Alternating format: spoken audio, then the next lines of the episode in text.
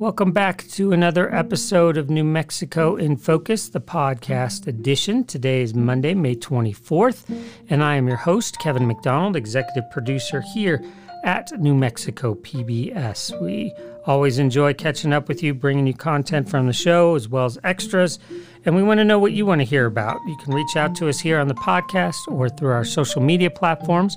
We are there on Instagram, Facebook, Twitter, YouTube reach out, let us know what you want us talking about on the show. In our last episode, we brought you our line conversations about changes to the recommendations about wearing masks as we come out of the COVID 19 pandemic. We also talked a lot about the elections, the special election for CD1. That was Deb Haaland's seat that became vacant when she became the Secretary of Interior. And we want to make sure we encourage you all to get out and vote if you haven't already. Early voting is available now. Election Day June 1st. But on this episode, I want to bring you a couple other interviews we did for the show last week, and we're going to kick things off with U.S. Senator Ben Ray Lujan. No stranger to New Mexico in focus, but this is the first time we had a chance to catch up to him since he jumped over from the House of Representatives to the U.S. Senate. And he's got a lot of things that he is diving to get into now that he has moved from one chamber to the other. Uh, on the top of the list of priorities that you're going to hear him talk about uh, broad, broadband, rural broadband, and bringing internet access to all of New Mexico. Also, the immigration crisis on the southern border. Uh, we're also going to talk about a passion of his, which has to do with drunk driving. Just a whole lot here. And we're always thrilled to welcome back our correspondent. That's Russell Contreras, formerly of the Associated Press, now with Axios. He caught up to Senator Ben Ray Lujan from Washington, D.C. to run down those list of priorities and talk about some of the issues in the headlines.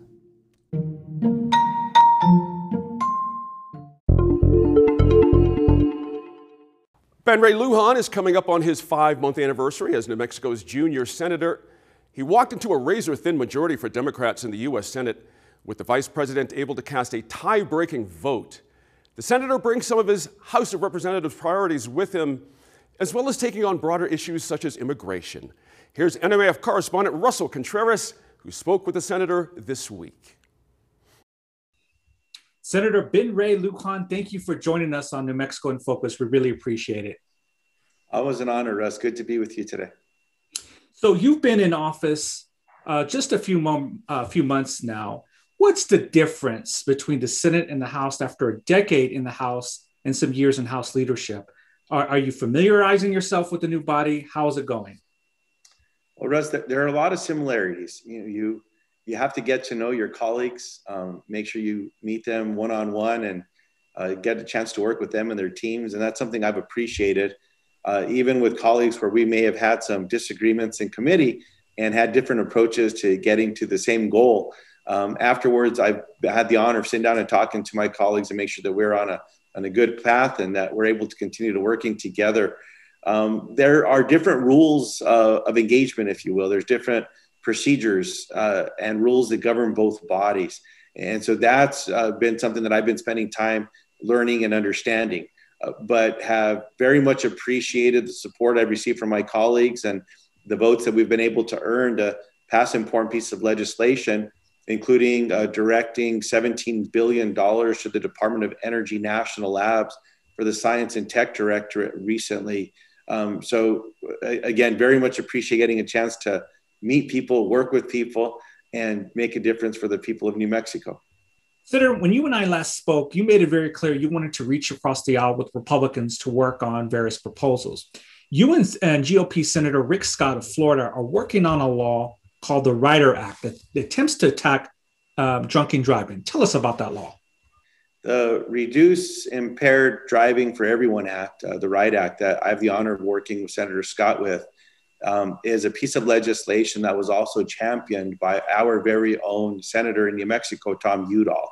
Um, Russ, I, it's a story that I don't share often. And now that we're working on this legislation, I, have been talking about it more. Know, about 29 years ago, um, less than half a mile from my home in Nambe. Uh, I was driving home um, one night and uh, a drunk driver hit me head on. And I'm fortunate that I'm here to tell that story and to talk about it today. Um, you know, for a long time, all I would see was headlights coming right at me. Uh, anytime I closed my eyes, whether it was day or night, and uh, too many families have been lost. Uh, so many families that have been victims of drunk drivers on the wrong side of the road, which is what happened to me on that state road uh, in Nambe, um, but uh, even on interstates. And we recently lost some loved ones in New Mexico, and it happens across America every day. This piece of legislation, which um, requires auto manufacturers to include readily available technology to prevent and stop um, uh, drunk driving uh, accidents across America. Um, it's something that we're growing uh, more and more momentum with. Uh, there's strong bipartisan support. Even my colleagues from Michigan now have been, become co sponsors and have been advocating for the legislation. Um, I just jumped off of a hearing uh, in the Commerce Committee as well where part of my line of questioning was about getting support for the RIDE Act. Again, this is readily available technology. It will save people's lives. It's common sense. And here's what sums it up, Russ. If auto manufacturers across America are asking for um, waivers to liability for self driving, fully automated self driving cars, why can't they include this technology? There should not be a reluctance. And I'm going to keep pushing until we get this done. Now, you ran on the environment during your campaign, and as of right now, the Tularosa downwinders from the Trinity test, the world's first uh, atomic bomb uh, test, haven't been included in the Radiation Compensation Act. That law is set to sunset next year. What are the chances of extending that law and including folks from Tularosa and Mescalero Apache? I'm working diligently to get the Radiation Exposure Compensation Act extended, which expires at the end of 2022. And Russ, you point out something that no one has been able to give me a good answer with why the people of Tularosa, where the first bomb was tested with the Trinity test site on American soil, when other counties across America have been included as downwind of where nuclear testing took place, how can it be that two communities, especially in New Mexico, in Tularosa and out in Church Rock um, in McKinley County that where the berm broke back in 1979 and those uranium tailings went flooding into arroyos, uh, contaminating streams and arroyos and waterways, uh, sheep and cattle and people. How could they be left out? Open uranium uh, pit mining in around Laguna, Acoma, Pueblos as well. How were they not included? Um, so I've been raising this issue with my colleagues. Um, at the very least, uh, this program needs to be extended. Number one, there should be an apology um, issued by the United States. And I was able to get that included in the House National Defense Authorization Act, but it didn't make it through the Senate confer- conf- Conference Committee. Now I'm in the Senate, and I'm going to work diligently to get that done and include as many provisions as we can with RECA. I'll never forget the voice of an elder Navajo woman who testified here in Washington, D.C. on the Radiation Exposure Compensation Act, Russ. And she asked members of Congress, Are you all waiting for us to die so the problem goes away? Think about how profound that is. And we've lost loved ones through the last many months and years. It's not right.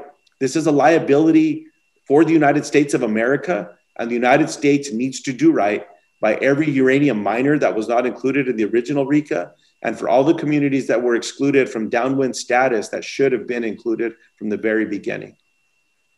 New Mexico is a state that continues to struggle with poverty. You and I have talked about that in the past.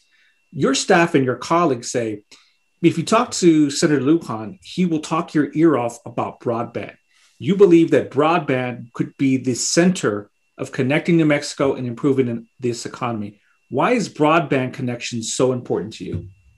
Well, there are many programs and projects and legislative initiatives that have to be adopted to address poverty throughout New Mexico and across America. One of those that was included recently was the expansion of the child tax credit, which families are slated to start to see in their bank accounts now in July. That is important, and we're working to make that permanent. That's number one. But broadband, I really think this is a game changer, Russ, for so many parts of the United States and especially New Mexico that are not connected with fast affordable internet. Uh, so many of us know the difference between slow internet, fast internet, or no internet. And, and it's simply unacceptable. When you can get on an airplane and stay connected at 30,000 feet and fly across America, connected to the internet at faster speeds than you can in communities that you're flying above, or even at the International Space Station. Uh, we in the United States can solve this problem.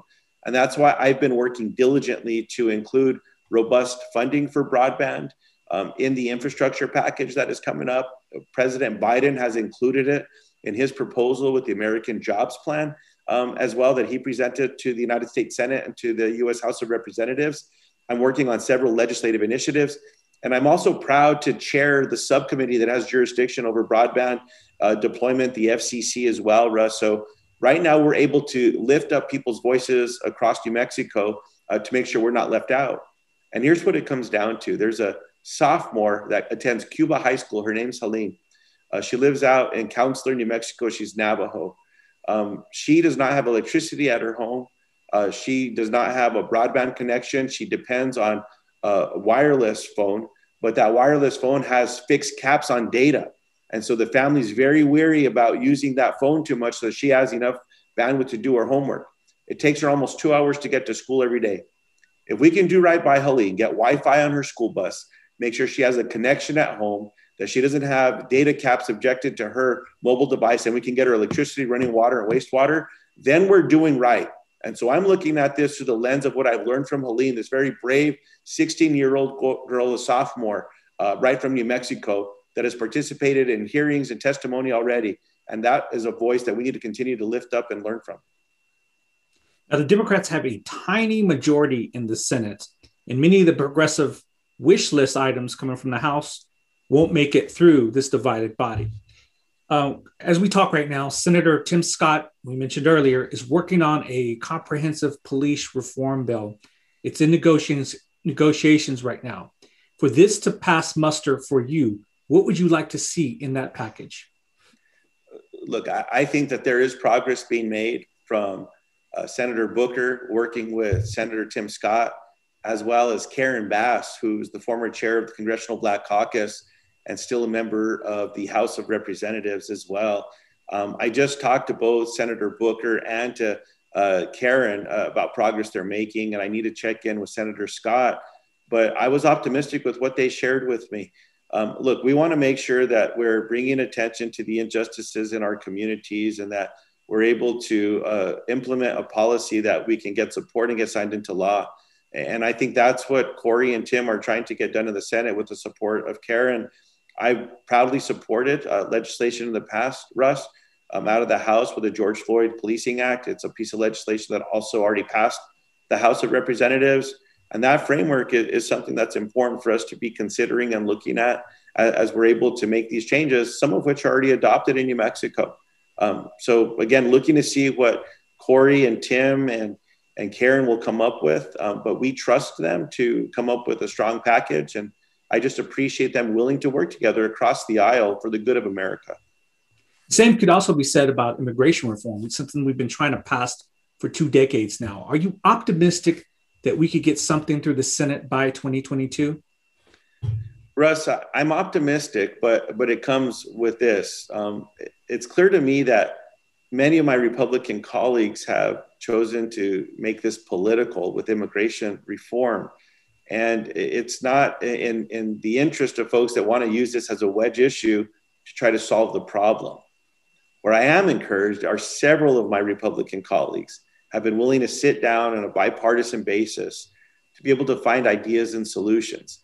And I'm hoping that more members in the House and in the Senate, Democratic and Republican, take a look at members that are trying to solve this problem the Dream and Promise Act already passed the House of Representatives again this year with the bipartisan support, Democratic and Republican members supporting it.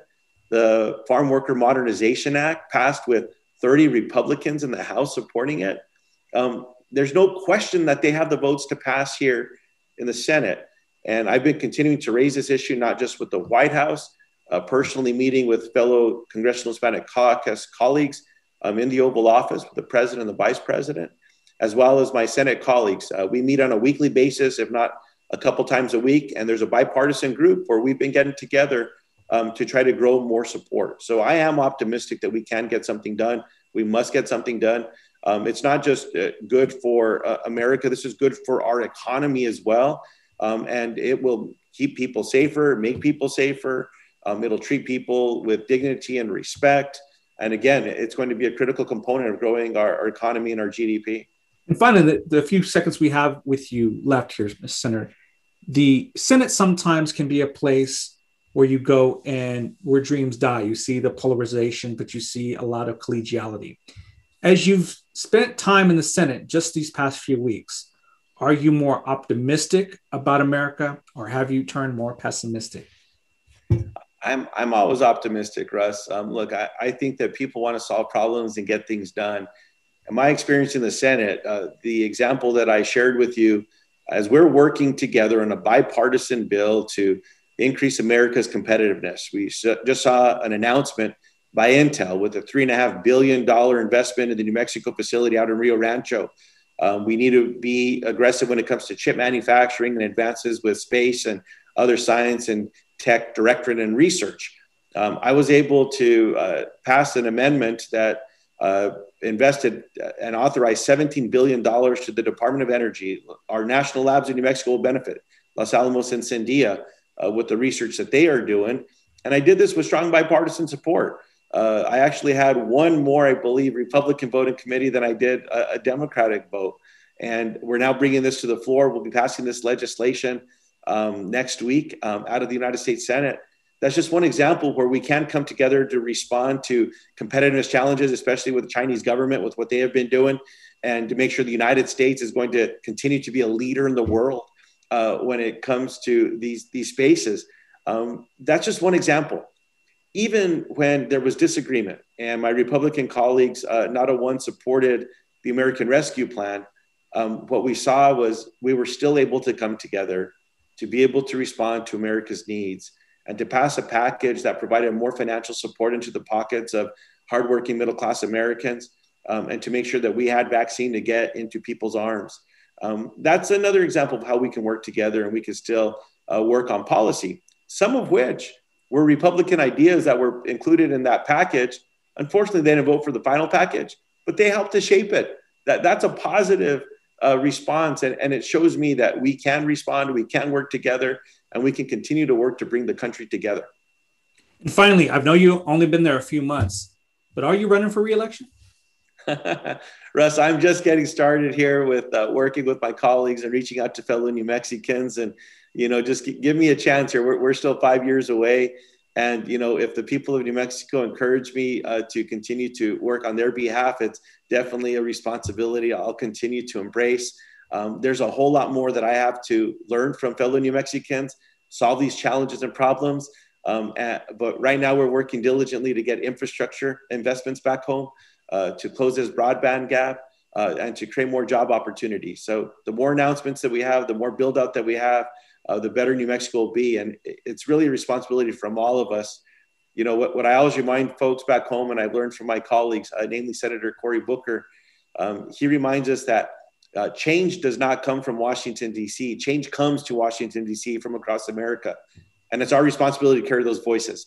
Um, so continue to, to be proud to represent the people of New Mexico and now be one of uh, only four Democratic Hispanic senators um, in the Senate, building off that work and that legacy uh, brought to us by one of our very own, Dennis Chavez, who did incredible work and always fought for the underdog, but drove investments into New Mexico.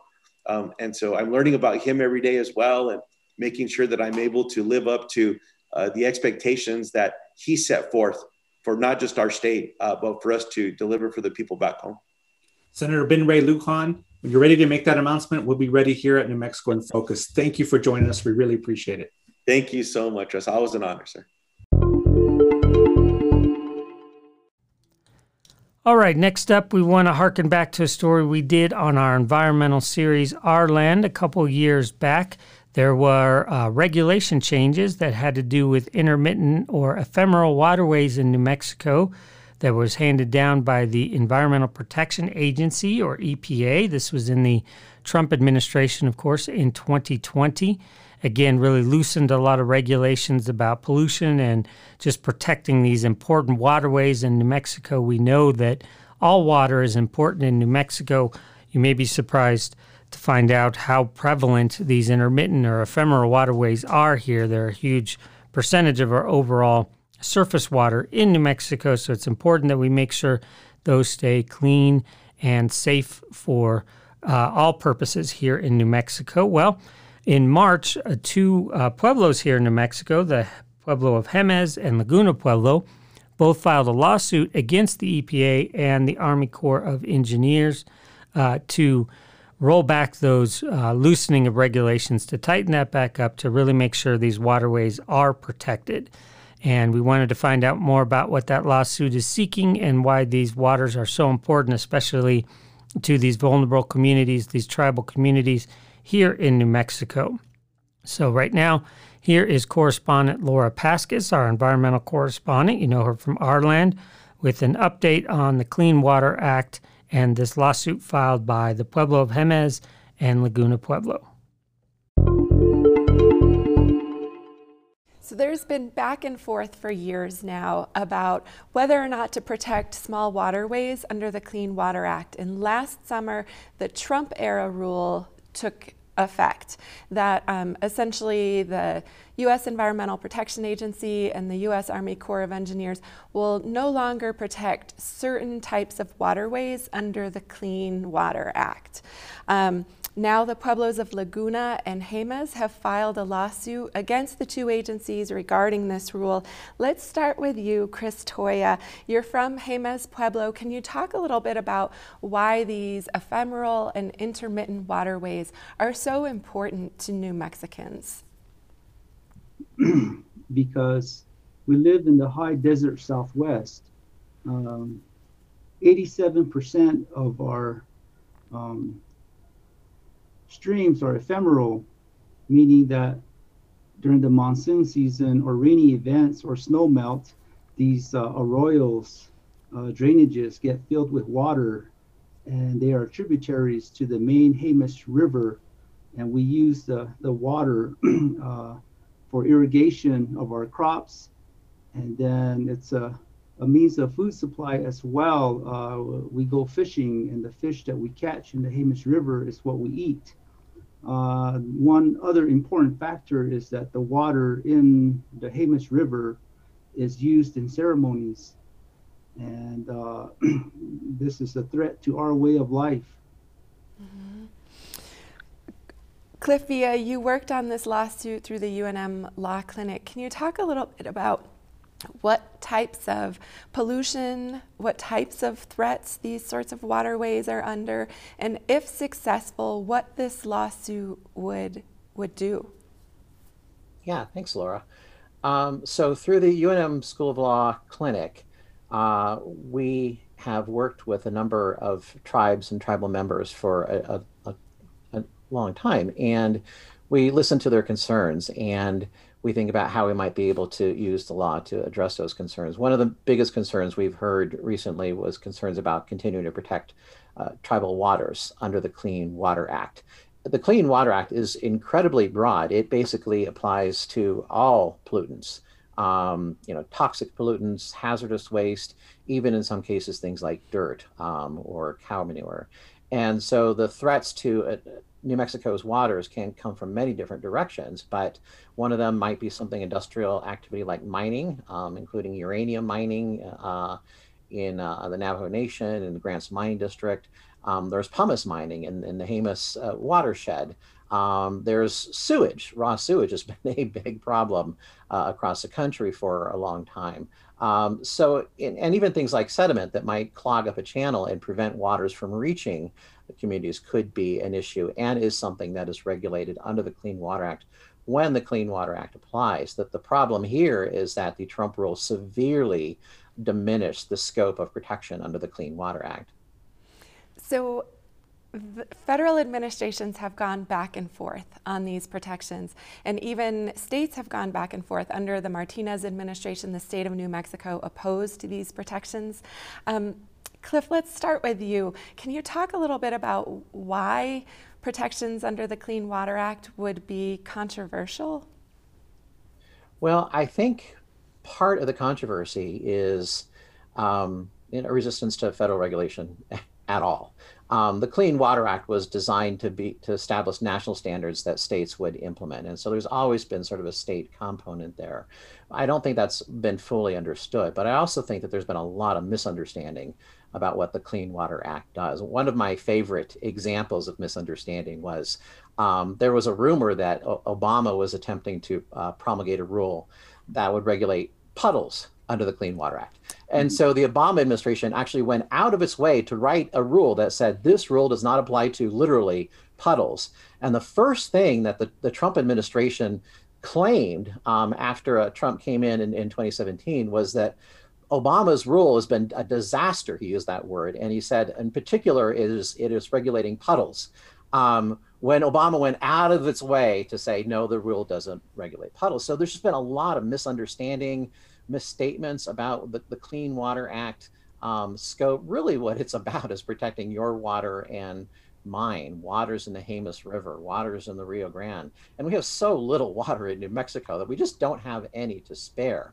Um, so maybe there are some genuine controversies around the edges of wetlands in, in the eastern United States, but all the water in New Mexico is needed for purposes here in New Mexico, and particularly for the tribal communities. Right. Chris Toya, clean water just doesn't seem controversial to me.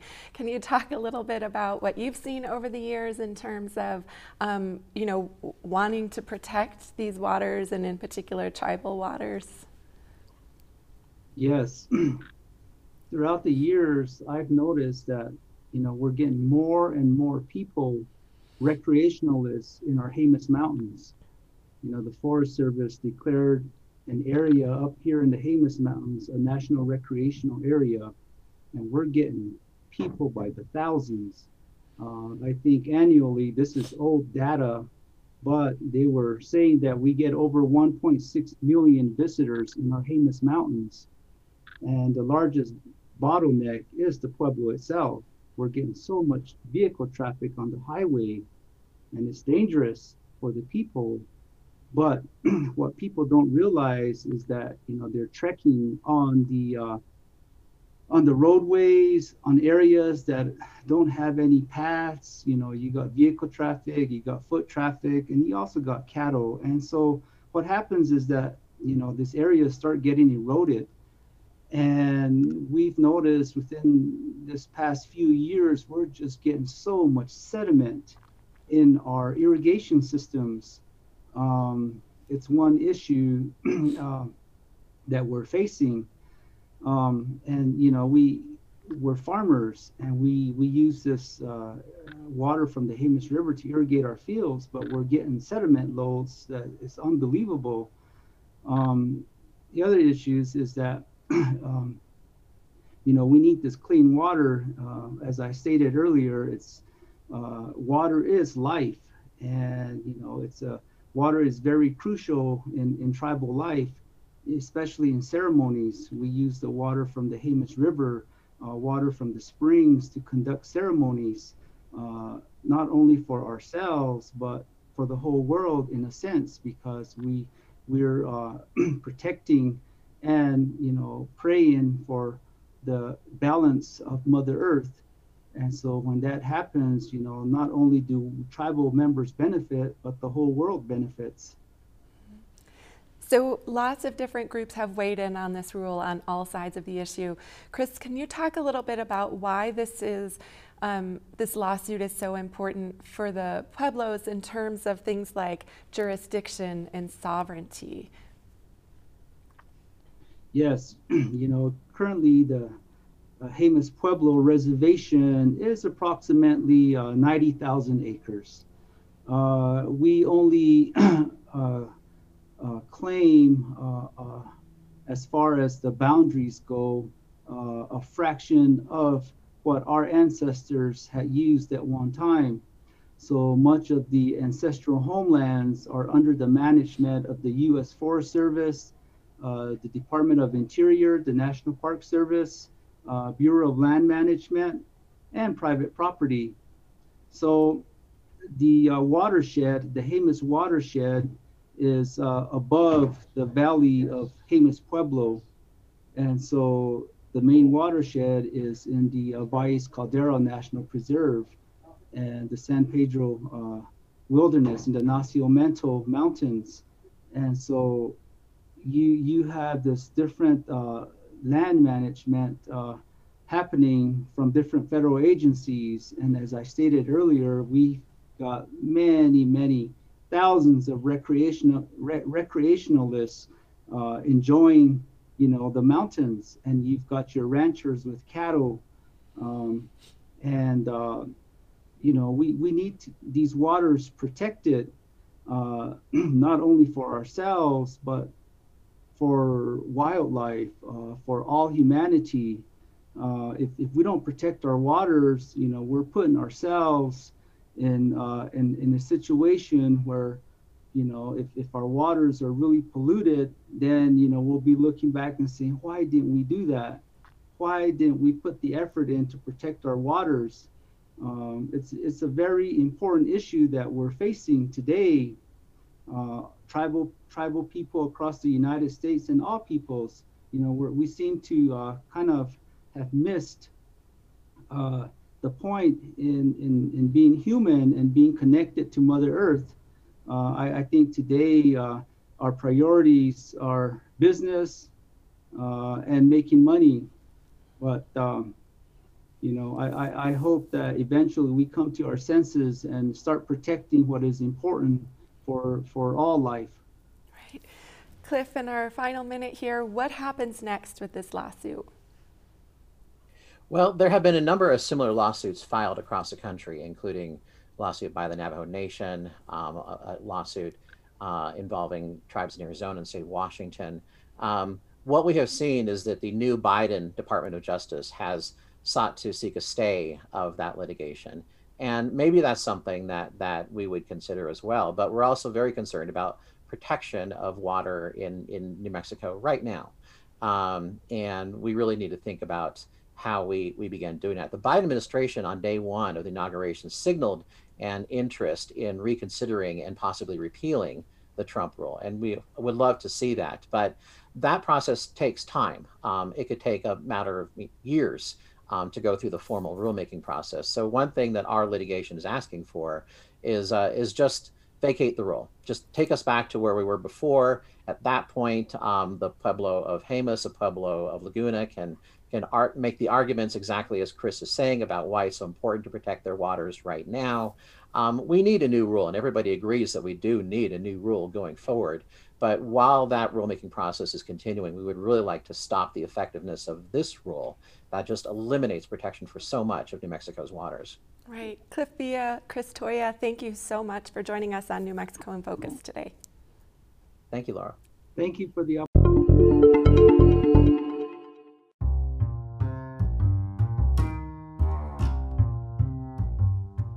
All right, we're already hard at work for more things on this week's episode of New Mexico in Focus. We encourage you to stay tuned. Uh, if not this week, very soon, we're looking for an update. You may have seen this in the headlines the La Luz Trail Run, one of the most popular events and biggest trail runs in New Mexico, is in jeopardy over forest permits. Uh, we're trying to get an update on that for you. Be looking for that on Facebook Live. Also, uh, we are um, welcomed by correspondent Antonia Gonzales this week as we look at behavioral health in tribal communities and native communities and what sort of resources people are trying to pull together. As we know, that's been a huge struggle for all of us during the pandemic in the last 14 months. So, a lot of great things coming up this week. I encourage you to tune in, check that out. We'll have it for you here as well.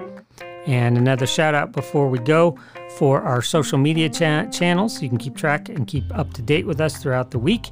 We are there on YouTube, Facebook, Twitter, Instagram. Just search for NM in Focus or New Mexico in Focus, and you will find us. While you're there, drop us a line about anything you heard recently or want us to cover in upcoming episodes.